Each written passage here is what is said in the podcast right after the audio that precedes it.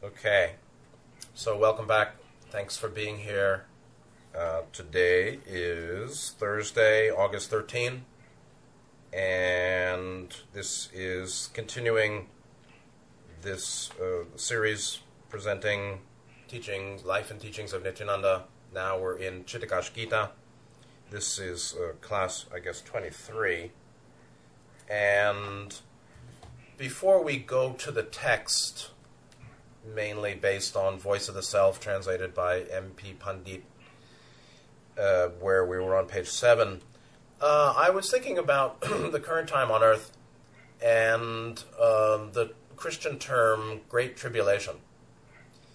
And uh, it seems to me, like I've said, that in some ways this is World War III, which is both an East West conflict, or West versus East, and uh, elite or leadership versus the people. Um, very serious in many nations. And the term Great Tribulation from the Greek, Greek the Greek original is thlipsis megali. Thlipsis, T H L I P S I S. Thlipsis megali. Megali, uh, like mega, means great, uh, wide, broad, massive, intense. So massive, deep, intense, strong. Thlipsis. What's thlipsis?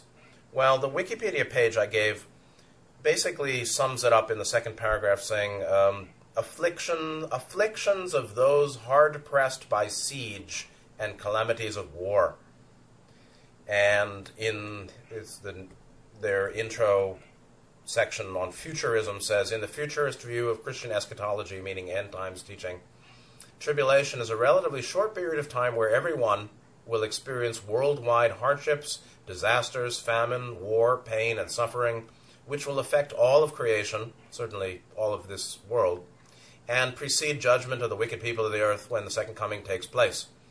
Well, it certainly precedes dimensional shift and is associated with the harvesting or three way split, where people are demonstrating where they stand, where what their values are. Uh, honesty and kindness, seeing clearly and speaking it, or seeing clearly and being kindly and goodly to the people around us, or domination, tyranny, control, uh, or head in the sand, um, submissive uh, obedience, and um, not thinking for oneself, which is the typical non polarized 3D repeating. So, but the real thing that I, I, I was um, impressed by or that noted to me uh, important here is that the etymology of the word thlipsis, the Great Tribulation, the, the original uh, actually means pressure. And uh, tlibo, tlibo is the root of thlipsis, which is translated as tribulation. It's um, not quite a tribulation, or it's a tribulation. That is itself a consequence of what?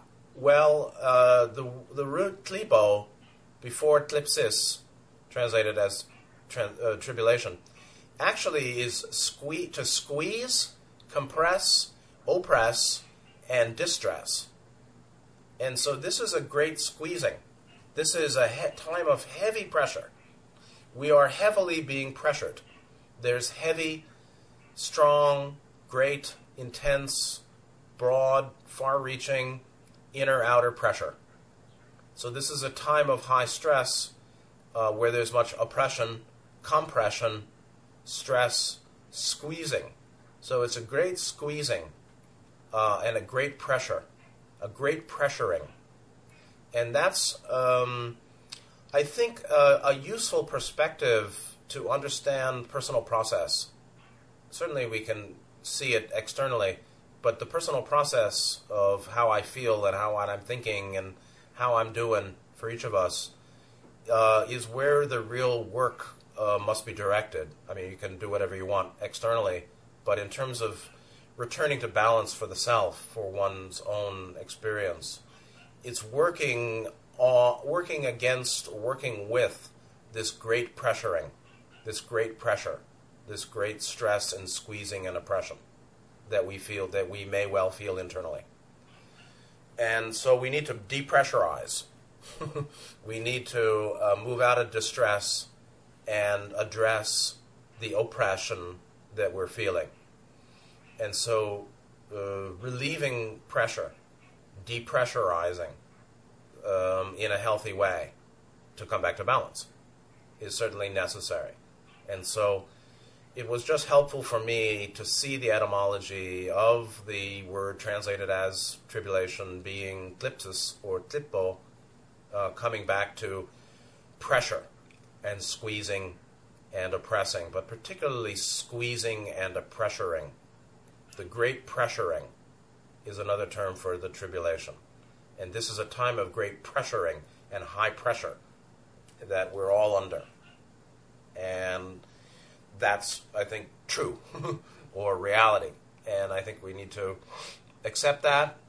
I mean, it's going to be variable for each person, but in general, this is a great pressuring, top down, as well as with the green ray uh, influence on the planet growing, facilitating uh, the arising of um, distortion leavings and fragments of the unhealed wounding associated with lower triad blockage, right? Stuff being pushed up, the log jam of lower triad blockage, pushed up by increased pranic flow associated with uh, planetary metaphysical green ray stimulation, being of the planet moving into fourth density.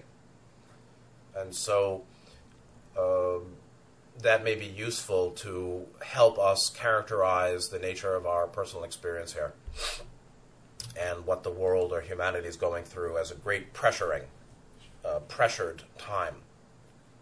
Okay, now I want to go back to Voice of the Self. Uh, we're on page uh, 7 of the Chittakash Uh, I understand that, the, that there's been some problem with the links uh, on Voice of the Self or on archive.org I have to figure that out. Sometimes they don't work, sometimes they do work. Negativity is at play, perhaps, I don't know. But jumping back to Chittakash Gita, translating with the translation based on M.P. Pandit's uh, version in Voice of the Self. Uh, middle page 7. Uh, what we see is the uh, stanzas, and I, this is where we left off last time, associated with um, what is, is sort of a correct determination of what's mine and what's yours, what, where, the, the specificity and targeting of um, structure and function, what needs to be done where and by whom. So Nityananda, the translations on starting on page seven, do not eat what is served for someone else. Serve yourself on another plate. What other people are going through, there again multiple interpretations of all these um, utterances, but one group of translate of, of interpretations from me. Uh, what is for others is not for you. Uh, you need to take care of yourself and do for yourself what you what only you can do for yourself. Uh, others can give guidance, but only we can make use of it. Uh, so only self can heal the self by the powers of self, as Ra's said. and so, the troubles of the world also uh, are not uh, always mine, and the suffering of others. I mean, the suffering of others may grieve us and we may feel pain, and yet uh, it's what's being served to them. And we can help and do whatever you wish. Meanwhile, it's what's being served them. And we really need to address what's being served to us. And uh, jealousy and envy as well um, need to be um, balanced out because um, in a certain sense, what we have is perfect as is. Perfect in the sense that we've established the roots for its um, occurrence. then Nityananda, next verse, it's not that one has more and another has less. The faculties of thinking, the ear, the nose, the hands, the eyes are the same for all. And so the rich man is rich and faces various problems. The poor man is poor and faces various problems. Um, comparison to others is helpful, but it needs to be uh, understood as, um, I think, potentially a learning, uh, object lesson for our self learning. Um, and in many ways, we don't understand what's going on for others, and we have only partial understanding of why we're being served what we're being served uh, at any one time in our life. Why is this happening? We can answer that, but not fully, but partially and sufficiently, and then uh, have sufficient understanding of why this is coming, which really means what can I learn, which really means uh, how can I work with it, or working with it, leading to some balancing, uh, will be under, can be understood as the purpose for its being served to me. And so uh, we all have the capacity for working out of suffering, meaning lessening it, uh, and yet um, we can learn from others' process, but it's only when we're ready to apply it to ourselves that we really can get in gear and um, make substantive change. So then, next, there is no nose where the eye should be. What is done by the feet is done by the feet alone what should be done by the hands cannot be done by the head. Again, um, structure and function, and the correct uh, uh, acknowledging um, divine um, location or um, appropriate function, uh, like what is for you is not for me. Your challenges are not the same as mine as your benefits uh, are for you, and my benefits are for me. Uh, that you know, again, just is a point that is uh, can lead to many understandings, and so um, what can be done now may not be able to be done later, and yet. Uh, what can be done now is what should be done now in the way of self balancing and healing uh, and making good decision. Uh, but we can't make a decision unless we have capacity. And so, if there's confusion, the first work is to address the confusion and get some answers or some understanding. Then, right decision can be, then it can be made, but not yet, not until there's understanding. So, end of page seven the new material. Uh, the verse goes from again MP Pandit. The head is an ocean of bliss. The prana linga that is within it is the seat of liberation. Prana meaning the universal energy or etheric energy, light, love, light, intelligent energy. Linga, prana, linga as a sort of phallus, but also a energy, a, a rod of power. Somebody needs to stay muted there.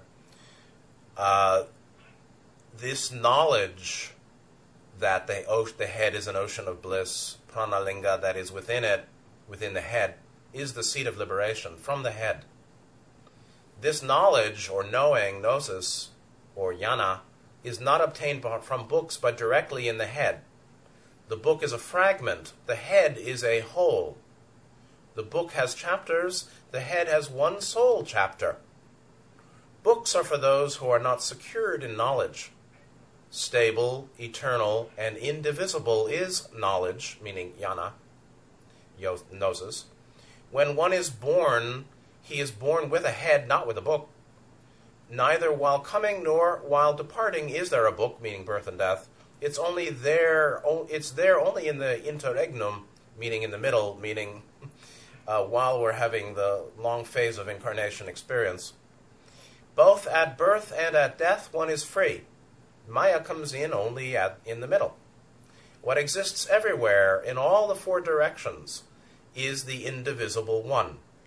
what is there within it, limited, is the divisible, the many. And so there's the one and there's the many, and one should not confuse them, even if it's um, two ways of speaking of the same. Likewise, um, there's a difference between book knowledge or book information and direct knowledge or jnana or gnosis, direct knowing realization. And um, the know, the knowledge or the jnana of liberation or freedom, final freedom, final liberation, mukti, moksha, complete perfect enlightenment, as well as successive stages of increasing freedom, uh, is not obtained by books. It's obtained directly in the head. But the head must be unified with the heart to the extent that, you know, 246 line, to the extent that the heart is open, the head may be the seat of liberation. So it's not a head over heart, it's a, a heart based head. It's the heart in the head, chittakash, that is the liberation he's, uh, he's uh, identifying here, I think.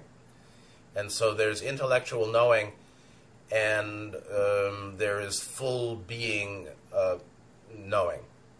And so that's very similar to the difference between uh, manas and buddhi.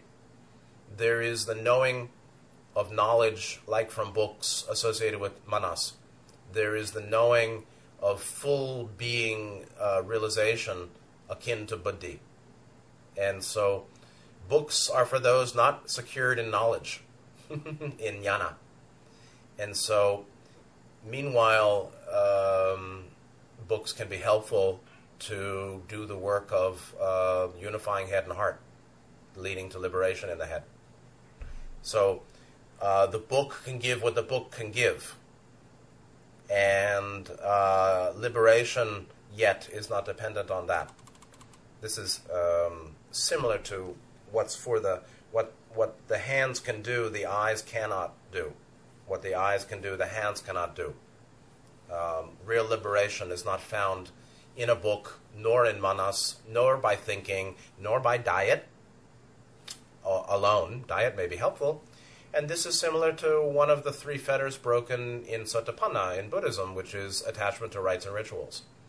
Uh, physical performance, uh, in and of itself, is not liberation. It can assist liberation, but in and of itself, it's not a mechanical, quantitative matter that the more I do practice, the more enlightened I become, or doing practice, I become enlightened just by the practice.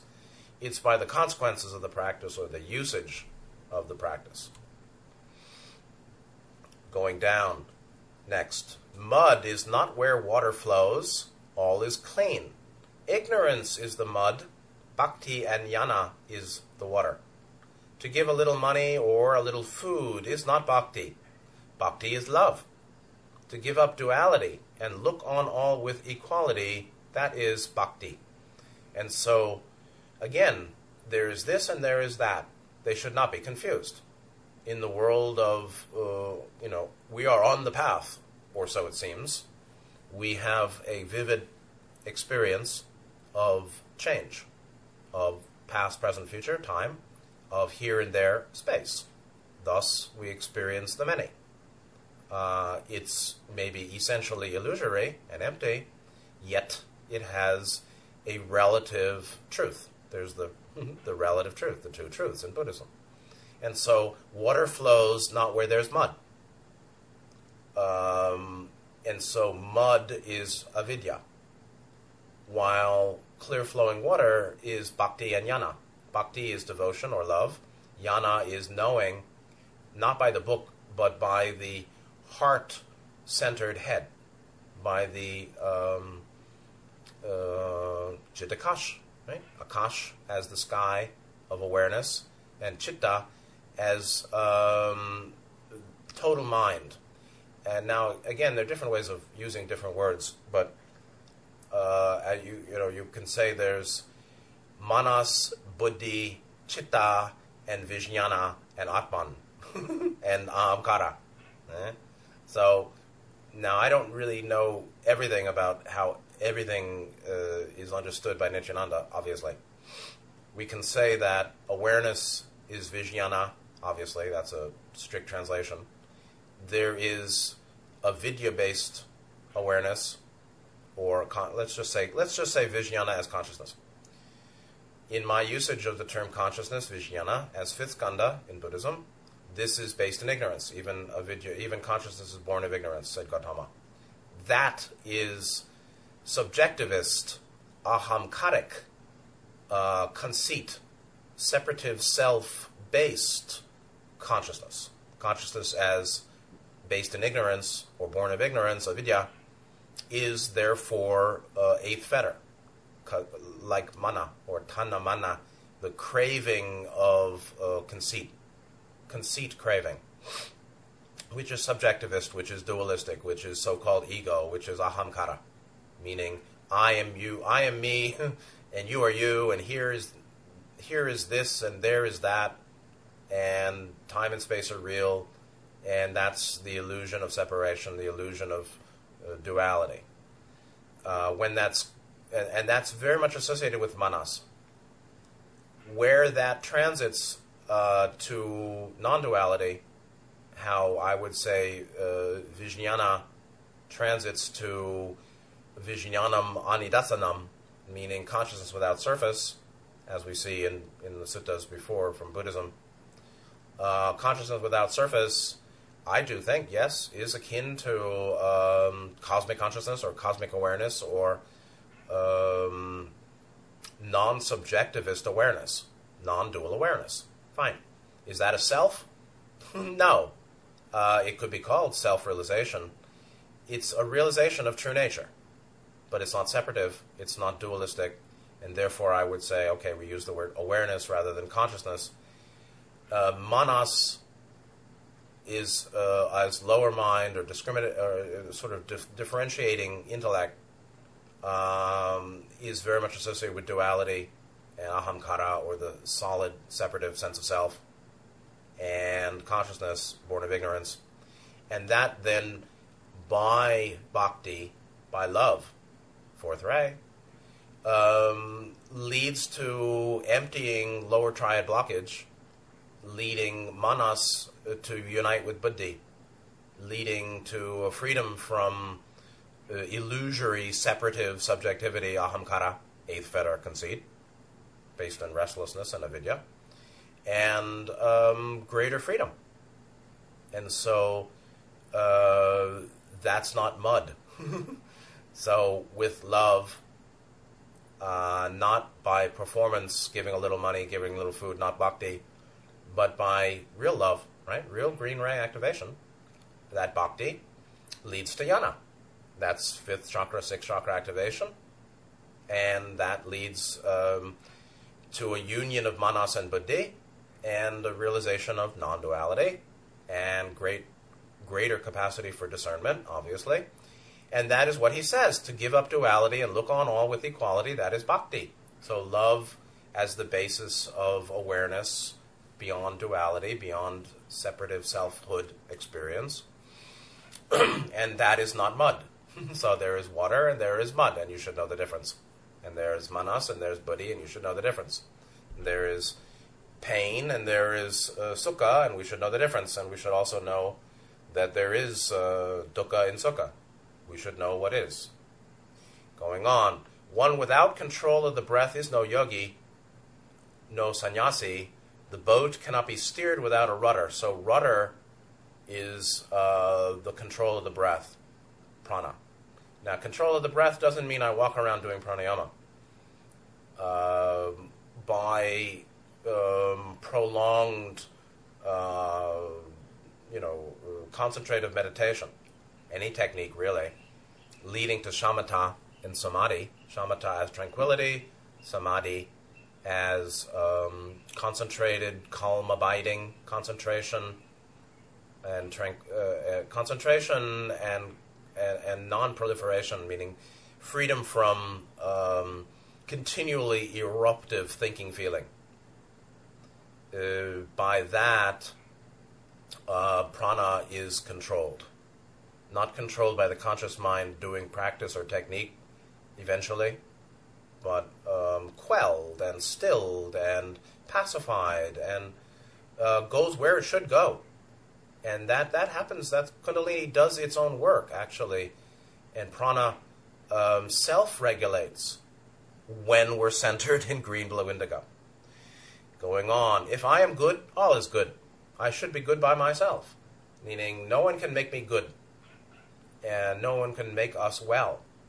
Somebody can be treating us poorly, uh, we won't feel so well, uh, and yet someone, um, w- our reaction is our own, and uh, one may be loved deeply by many and in depression.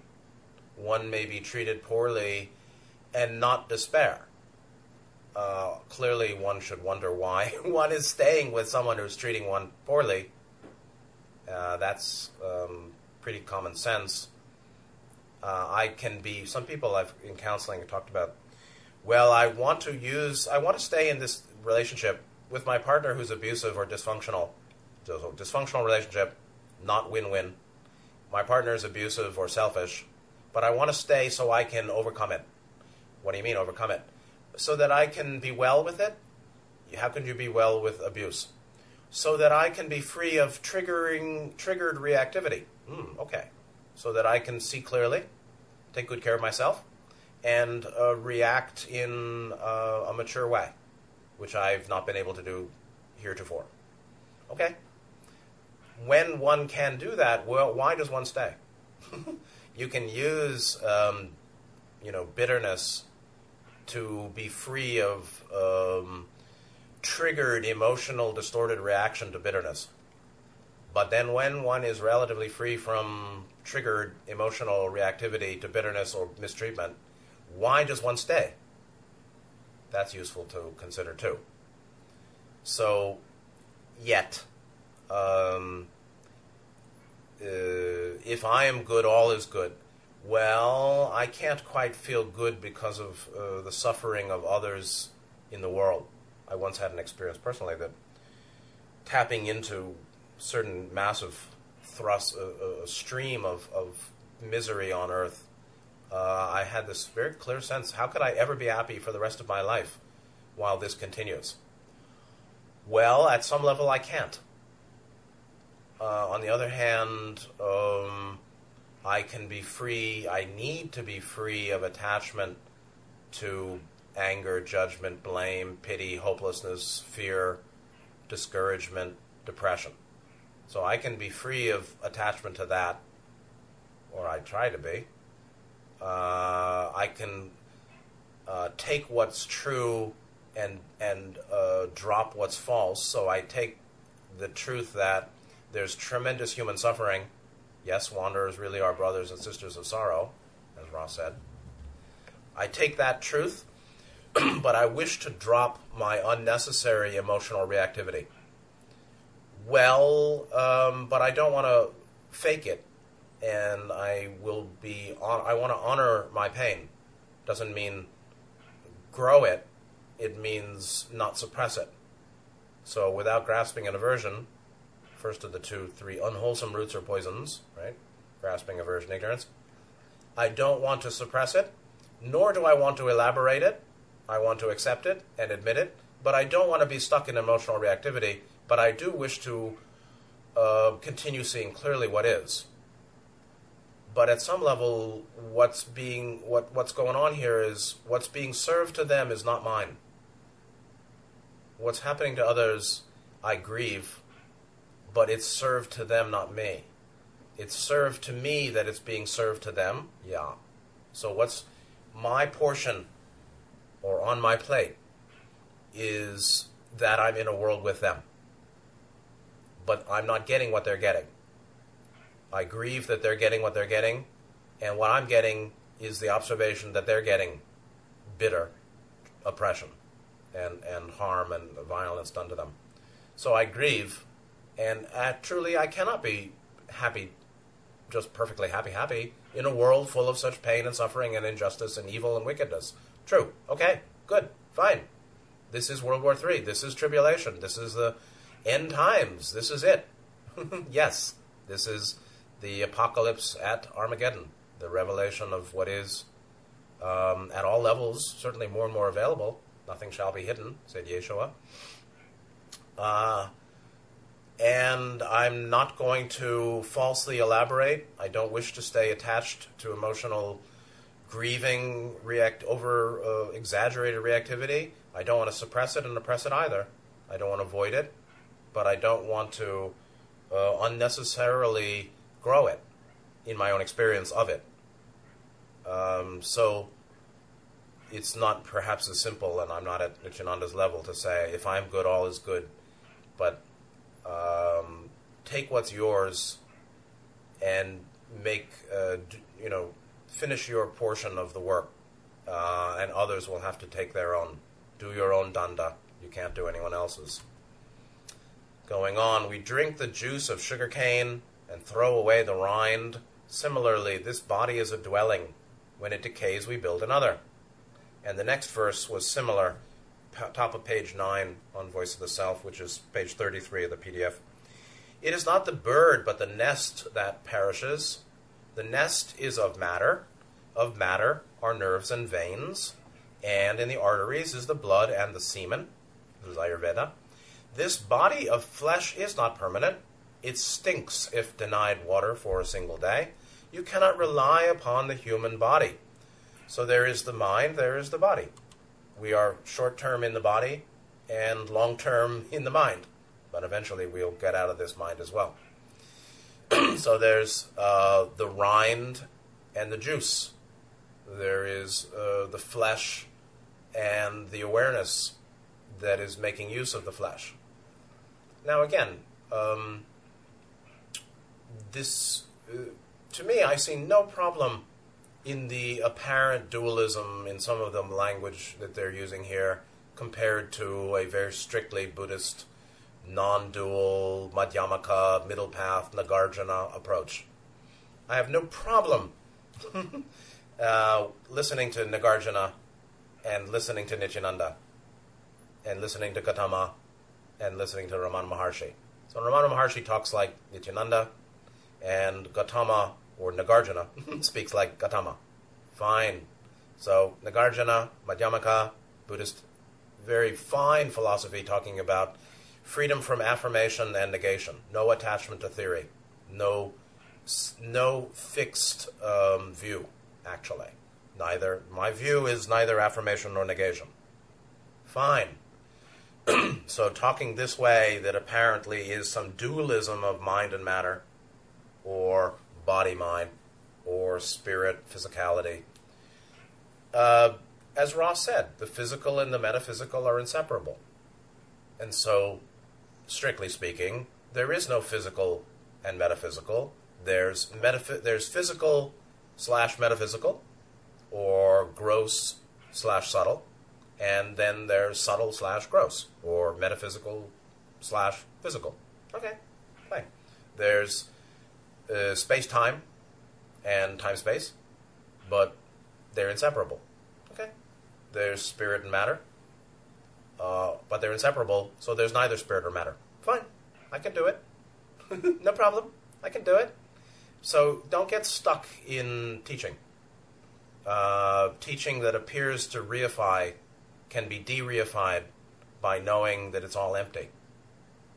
And yet, apparently, reified, apparently dualistic affirmation, like the apparent uh, reified, strengthened dualism of saying that uh, the matter is one thing and you are another.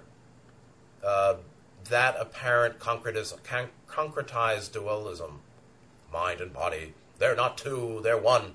Well, they're neither two nor one. And they can be seen as both two and also seen as one. Okay? You know? don't get attached to duality. Don't get attached to unity. Mm, that's why Gautama said it's incomprehensible, or they're beyond view, not attached to theory.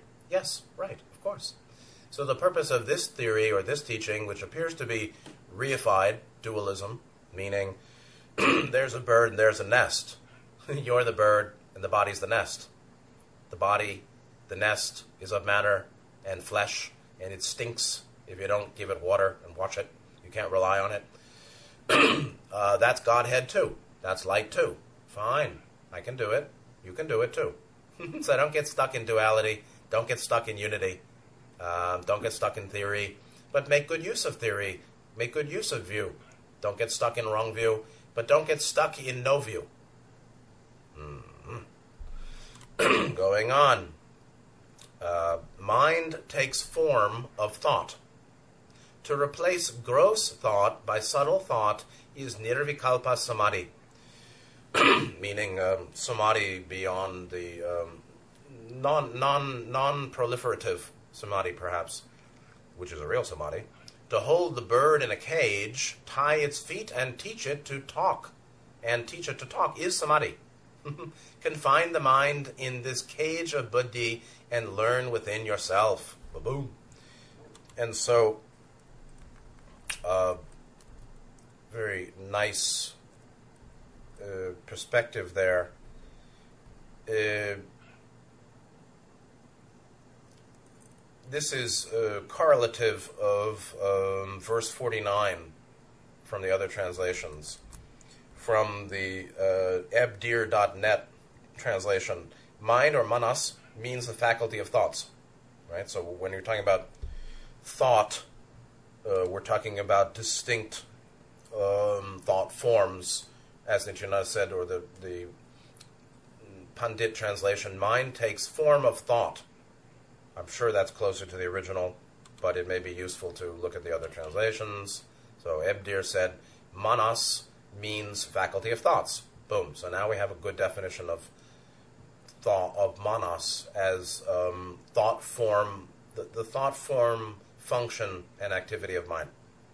Then, to forsake gross thoughts and be absorbed in subtle contemplation is nirvikalpa samadhi, unobstructed at one ment.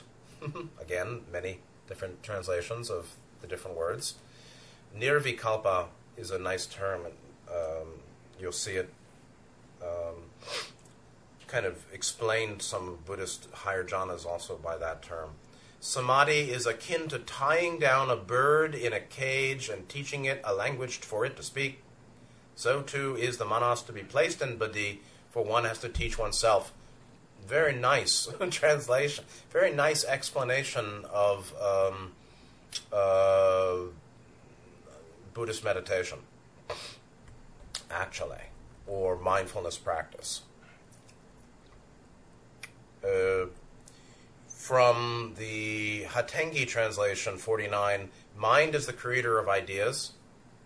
But that's so. So you see, buddhi even is, you can say that thought forms are ideas. So manas associated with thought form or thought form production and ideas is still below buddhi or not yet buddhi. Buddhi is not particular thought forms. It's actually clear seeing that then later may come out as thought forms.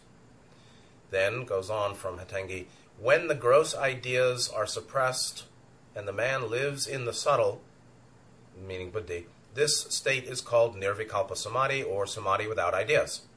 samadhi without ideas. There's no samadhi with ideas, as far as I know. Just as we talk, uh, teach a bird how to talk, keeping it in a cage with its feet bound, we must keep our mind in our buddhi. This really means um, uh, yoke manas to buddhi, which really means surrender the the I, the thought form production facility to clear seeing awareness. A man must learn for himself. Yes, indeed. And so, again, teaching on the relationship between lower and higher mind, or manas and buddhi. Uh, in, in, fact, to say that to replace gross thought by subtle thought is nirvikalpa samadhi is a different way of understanding buddhi. Is buddhi subtle thought? Is buddhi freedom from thought? Just because there's no thinking, does that mean it's buddhi? No. There's um, four, you know, two by four plank in the head, no thought. That's called tree stump samadhi. Buddhism. You know, everybody, they've been Buddhists and Hindus been covering the same ground for thousands of years, at least since Gautama. It's similar ground. The ground is the path from third to eighth density. the ground is the path from third density to eight. Of course, that's the terrain that we're looking at. That's the path up the mountain from third density to eighth density. Um, and they have different views. So there is um, a fake samadhi and there's real samadhi. Tree stump samadhi. I think that's a Chinese Zen phrase. Uh, we also, that's where the guy with the keisaku slaps your shoulder or points you out and uh, s- smashes the shoulder blade, the, the muscle, to wake you up when you're in a kind of stoned, spaced out samadhi in the zendo. But there's um, real samadhi is quite clear, um, not spacey. It's not the silence of uh, dullness. It's the silence of uh, active, attentive, non-production of thought.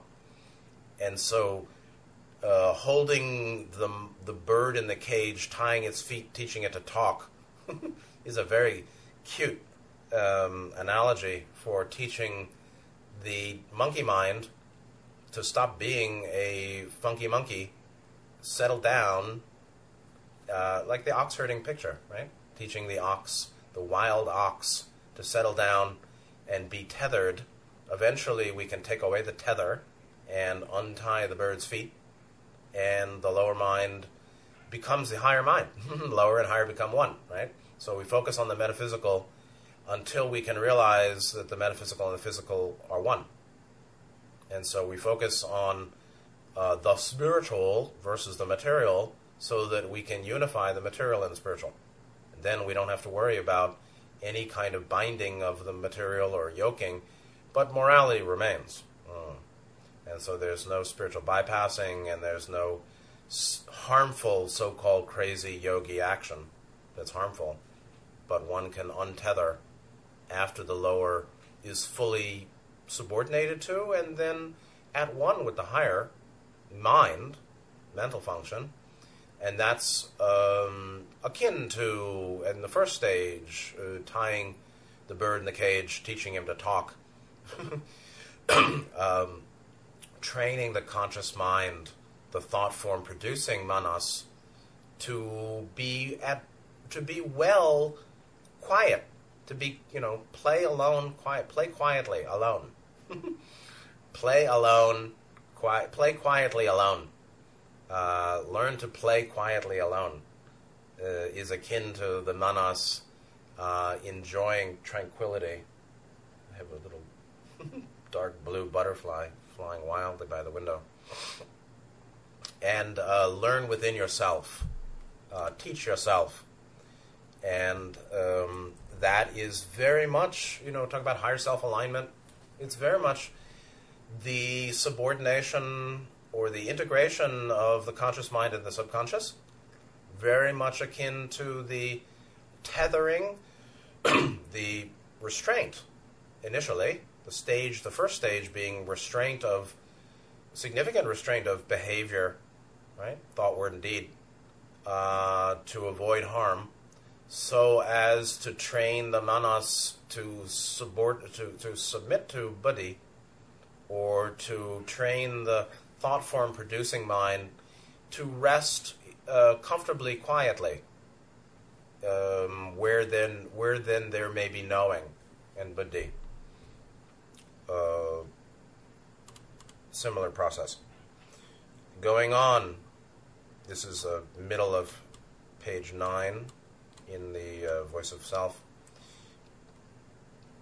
But to manipulate, like the turn of the key of the clock, holding the nose by the hand, looking up, holding the breath, doing acrobatics, shows, and the like is no samadhi. And so he's talking, this is a criticism of um, pranayama technique when uh, practiced with some mistaken view that the practice is the liberation. Practice can lead to liberation. Technique, you know, Ra's said, begin and end in the creator, not in technique. Exactly what he's saying here. Uh, technique is technique. Performance and practice is is a physical um, activity. Its effect on the mind is how you use it. However, we use it is um, critical, but uh, itself is not samadhi. Itself is not liberation. Itself is not transformation. There are lots of people doing lots of technique that remain very stuck in manas and lower triad blockage and uh, harmful patterns. I mean, the scandals, right?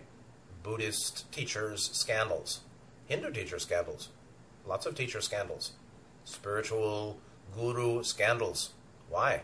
Because they did technique, but it didn't get to it. it it's the, the samadhi that they achieved or, or purity of mind heart was partial was not i mean it's always going to be partial until it's complete it it um, it neglected a, a severely critical component which is ahimsa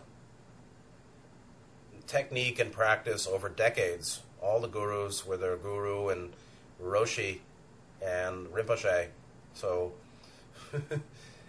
Hindu Guru, uh, Tibetan Rinpoche, Japanese Roshi, all their scandals, when they were real scandals, sometimes they were falsely accused, I guess, but when they really acted scandalously, really they did harm, uh, it was because they had practiced decades uh, with a omission, neglect, uh, severe, severely critical omission and neglect uh, of restraint and harmlessness. And they didn't understand harmlessness. And there was a blockage in fourth ray, despite the great development of five and six. So, um, that's a problem. And that's what happens or can happen when those when people practice not knowing that uh, the rites and the rituals and the technique is not the purpose. it's a means to an end. And the end may or may not be achieved simply by the practice and the technique. Going on, end of page 9. Uh, equality, just a moment. All right. Equality is the highest in this world, they are mad after shadow, but few after the subtle. I'll, I'll just read it through and explain. Hardly one in a lakh, which is, I think, 10 million, or two lakh, has the true madness, right? So there's true and false madness. For the rest, have a hundred madnesses within a while. I want this, I want that. This is different, that is other, and so on. Madness is nothing but fleeting ideas. Looseness is a madness. Solidity is a madness. There is a madness of those who've done sadhana, which is a true madness. The madness of jivan mukti, living liberation. That's just his translation. Living a jivan, a jiva, as sort of the incarnate soul, the, the phase of soul incarnate and mukti, liberation. There is this madness of those who've done sadhana, the madness of Jivan Mukti. There's also the madness of the gross in those who do not see innumerable houses, diamonds, jewels, gold, lands. But these are not brought while coming, nor carried while passing. You can't take it with you. Now, of course, negatively oriented souls that um, do their service to self lifestyle um, can take with them their continued polarization on the negative path. But most of them have no idea what the hell that means. And uh, it's a crap shoot. And they may end themselves shooting themselves into crap after death because they weren't, you know, they weren't negative at base of beingness and they lived their life serving the self. And not simply lusted after property and possessions, but also manipulation and control and domination of the minds of others and they may find themselves. They will. I mean, most of them will find themselves in hell, and it'll be interesting. I mean, I'm very much looking forward to going through the the list of human personalities and uh, looking at where they went after death. Um, Gautama can do that in birth in embodied condition. I can't, obviously, but I'm very interesting to know who went where after the incarnation because uh, this is a demonstration of karmic law. And uh, it does seem that um, uh, high level or uh, well controlled negatives defer their painful karmic return till after their death. So, is there no justice in this world? No, but for some, the just resert, just deserts, just return, karmic return of their harm in service to self or their harm to others uh, will come only after death on the other side. So here, equality is the highest. Now, other translations of that, uh, this is uh, 51 from Captain Hatengdi, which gets us to the next page of the uh, Chidakash Gita verses on Nityananda He wrote, The sense of equality is the greatest thing in the world. What is the sense of equality? You know? um, again, it's not so clear with every translation. 51 from Ebdir. To have samad drishti, samadrishti, maybe right something, uh, equanimity is supreme. So he translated it, presuming to be from Voice of the Self, where the MP ten, Pandit on Voice of the Self is equality is the highest. In Ebdir, which presumes to be of that translation, wrote equanimity is the supreme. So the world is crazy. This is Ebdir. The world is crazy about the illusory. Craze for the subtle is rare. So this is again the distinction, the two types of madness, right? Madness or lust or longing or strong desire. For what? Strong desire to liberation is fine. Uh, strong desire for material accumulation and control uh, will will lead to great suffering. Um, and he said, among tens of thousands, see, people who just um, don't care, they don't love their teacher and the teaching enough to be an accurate translation. Who? How dare you? How dare you? So, meaning he he he was one lakh or two. I, at least what we get from uh, the MP Pandit translation. Um, hardly one in a lakh or two has the true madness. And Mr. Ebdir, or whoever this was, um, this uh, Randall Fonts perhaps, uh, presumes that he knows better, and rather than say one lakh or two, which really means, I believe, one ten million, if we. Let me clear that up. Luck, yeah, is. What, what? Beep, beep, beep, beep.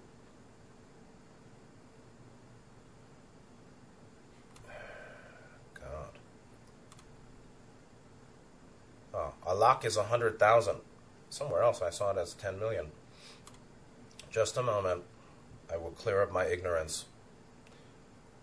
Okay, all right. A lakh is not ten million. A lakh is a hundred thousand, and a crore is ten million. Okay, so you know, this is not a world of great honesty. I wish to be greatly honest. I apologize when I repeat mistaken uh, assessments. Uh, so a lakh is 100,000 and a crore is 10,000. So it's really not among tens of thousands, it's among 100,000 or 200,000. but Randall Fonts did it his own way and said among tens of thousands. There's only one who's genuinely crazed about the subtle. It just bothers me. I mean, that, that's how humanity gets screwed. It screws itself again and again. In, in a, thou, a thousand, you know, if you want to do something monumental, take good care of the tiny. Uh, Taoists understand that. Uh, the, the, the leader t- ruling a great nation is like cooking a small fish. Yeah, right. And pay attention to small detail. So, one small detail is um, a commitment to surrender personal desire to an accurate translation. So, one in a lakh, or one in a hundred thousand, or two hundred thousand has the true madness. And so that's interesting. I mean, if you did the number, the percentage, you probably see there's some truth there. or that it's mathematically accurate, and that one out of a hundred thousand or one out of two hundred thousand is spiritually committed, deeply spiritually committed. Somebody could do. I'll do that percentage later. For rest, they have a hundred madnesses within a while, meaning uh, this is a world of 3D repeaters, of course, and so um, nearly everyone is concerned with the material only. I mean, most people are not crazed for material aggrandizement or power and control and domination. Most people are not at all. But there's spiritual madness and longing and lust, and there's uh, material madness and longing and lust. I mean, lust is really just of the physical, but uh, there are two ways to go. There are two paths you can go by, but in the long run, there's still time to choose the road you're on. So be careful. Page 10. The body neither exists nor departs. Hmm. Who stays and does is the one doer. While coming out of the womb, it is breath, prana, alone that one brings. And breath it is that one leaves while going. Birth and death. Neither possessions nor fame are there where all is one. Differences are only here, not there. The avadhut is the highest among men. Even the yogi or the sannyasi seeks for a siddhi. The avadhuta seeks for none. Avadhuta is um, this is what uh, Da Free John called himself. uh, anybody who calls himself an avadhut might be questionable. Uh, avadhuta, and again, I'm not an expert on everything. Sorry. If you want an expert, go somewhere else. But um, from a quick read, uh, Wikipedia, uh, the Sanskrit word avadhut, avadhut, uh, comes from the root to shake. He's shaken, uh, shaken out the false, fully shook free, fully shaken, self shook. That um, there's no more shaking left. Uh, the end of vibration, the end of restlessness, the end of the last three fetters 10, 9, 8, avidya, restlessness, and uh, conceit or uh, craving conceit, which is basically ahamkara. So the end of ahamkara, the end of restlessness, the end of primary avidya, akin to a final, finished, finally shaken, uh, finished shaking, avadhut. And that's not a bad way of looking at it. and so, uh, people, everybody has their own view uh, and then it came to be uh, associated with um, crazy wisdom or rejection of social norms. Uh, may well be, may not be. Um, the fully shaken one, the post shaking one, seeks nothing, doesn't seek a city. Hmm, I know somebody who seeks city. And um, seeking nothing is better than seeking something. Seeking to be free is better than seeking to get and because you can't keep. And yet, and yet, you know, what's the rush? So, the purpose of creation is not to get out of creation. It's to experience creation or seven-dimensional existence, 31 planes. You know, Ra's said the original desires entity seek and become one. That's their view from late sixth density. So, from late sixth density, their view of the logoic plan or purpose is that beings, entities, beingnesses, um, seek and become one. Do spiritual practice, seven chakra transformation, and return to unity. And then, of course, they go beyond that. And yet, um, there is value, again, this is my view, um, to working through, to, to experiencing all things desired. Uh, so long as you're not hurting self and other, and yet you'll always be hurting self and other. Hmm. if you're not perfected, if we're as we are not perfected, uh, desires in association with others generally have some degree, or nearly always have some degree of harm. Now, there's service to other and a pure service, yes, um, but that's not a seeking. Um, th- that's a kind of um, seeking sharing being and seeking others' freedom determined by themselves, not um, service by imposition. Don't impose in service. Don't be presumptuous. Don't um, impose will in, in offering service. Uh, so the Avadhuta seeking no siddhi, you see again, he was looking, he was dealing with people who, deep in the Hindu or the Vedantic tradition, Brahmanical tradition, saw lots of yogis with siddhis, magical powers. Uh, and he's saying that's not that that's not important. So again, a distinction, Cartesian duality between the body and the doer. Uh, but it's it's very straightforward, really. I think um, the one that can speak of body mind is not body mind. the one speaking of body mind is not body mind. Now, the one that can speak of spirit and speak of path is not path. And so that's the notion that leads us to some uh, apparent reified dualism. it's only reified if you don't know that uh, words are empty.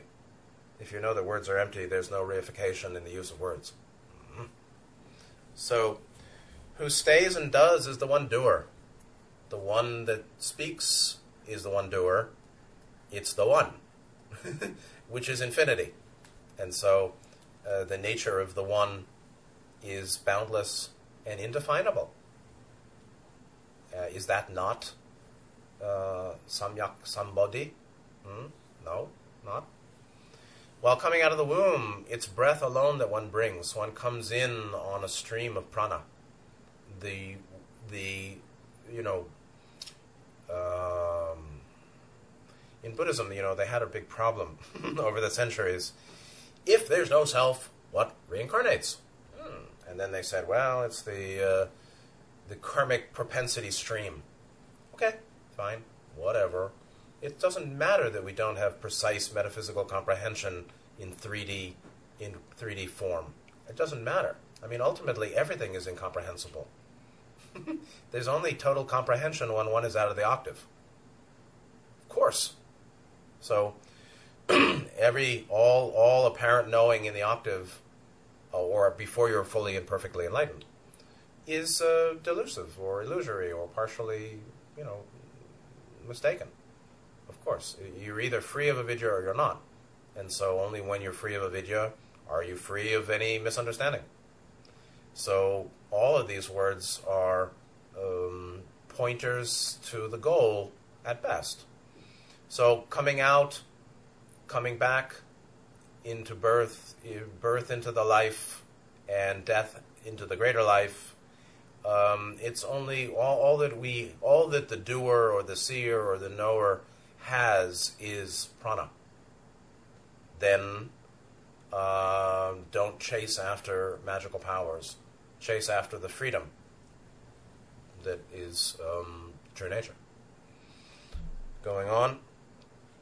Uh, last verse, page 10 of the text, or 34 of the PDF. Sat with Chit results in Ananda, Paramananda, Sri Satchitananda. Paramananda is in the head, Brahmananda is uh, Brahmananda in the Brahmanadi in the head. Ananda is bliss, right? Ananda ensues from Brahmananda added to Brahmananda. Double, double. More and more is Paramananda. There is bliss, Ananda, Shivananda, when the Jivatman is in union with the Paramatman. There is Paraman, Paramananda in the head, the Ananda of Jivanmukti, eternal Ananda, supreme Ananda. and that's bliss, obviously. So bliss as Ananda, Nityananda as endless bliss, Satchit Ananda, is a term that's used in Vedanta commonly to explain the uh, condition of full mukti, liberation. Uh, samyak sambodhi, the complete and right, perfect enlightenment, I'd say, in Buddhism, no different. I mean, it really is, it, it is just, it, it, it's just arrogant to say that I know that the supreme goal of the Vedantic path is lower or higher than the supreme goal of the Buddha Dhamma path. It's just arrogant and wrong. If you're not there, you can't know. So I won't say either is higher, but it seems quite clear that they're the same. And they're just phrased differently. You know, there are different ways of phrasing um, the indefinable, you know. So Satchidananda, uh, Sat as what? Truth, and Chit as total true mind, purified mind, and then Ananda bliss. So uh, truth, awareness, bliss. Fine, they're different translations. Paramananda means beyond parama, param, like gate gate, paragate. Parama, ananda, beyond bliss, greatest bliss. Sri Satchidananda, Satchit Ananda is Satchidananda. Different ways of writing in English. So, uh, truth, reality, awareness, bliss. Um, truth meaning the truth of um, that the octave is infinity, that everything is Godhead, infinity, two is one, and one is infinity, and infinity appears as the many that appear that is a one. That kind of reality, or that kind of sat, and then chit is the is unfettered awareness, intelligent infinity, mm. And the ananda is the bliss that comes out of that. Sure, it's in the head. It's not of the torso. It's of um, a spiritualized mind body returned to spirit. Brahmananda in the Brahma Nadi, meaning the channel, energy pranic channel in the head. Sure, it's of the head nadis, of course. But the rest of the seven chakra system, or the rest of what's what's below the the head, is also purified pranically. It come Ananda bliss comes from Brahmananda to Brahmananda again, again, double, double. And the doubling is really the union of what appeared to but is ultimately one, and then essentially beyond numeration. How um, Jivan, Jivatman is in union with Paramatman. That's it. Boom. That's the Atman or sub sub logos, sixth density, awareness sphere, um, unified return to source of logoic um, sublogos that I imagine appears in eighth density. So in eighth density, the guardians, our friends, my friend, the guardians, um, are of those who have made a full union of Jivatman and Paramatman. Oh. And they um, are the only ones who seem to know the total score um, with the logos and everyone of that level and up in the seven dimensional octave. And so there's nothing wrong with uh, being in the head. the point is that the heart should be in the head too. When the heart is in the head, uh, the the gut must be in the heart, and the visceral, uh, the the purified visceral, uh, the heart purified visceral body mind uh, is in the head, when it's in the head purified, then you have that um, that liberation or um, Atman returning to source, which is um, Paramatman. So that's it for today. All right. Next time we go to the continue with the middle of page ten on Voice of the Self, which is uh, page thirty-four on the PDF. I hope you can find it. Um, thank you for being here. Uh, I really hope this was helpful to you here. So, please take good care of yourselves. See you next time, and good night.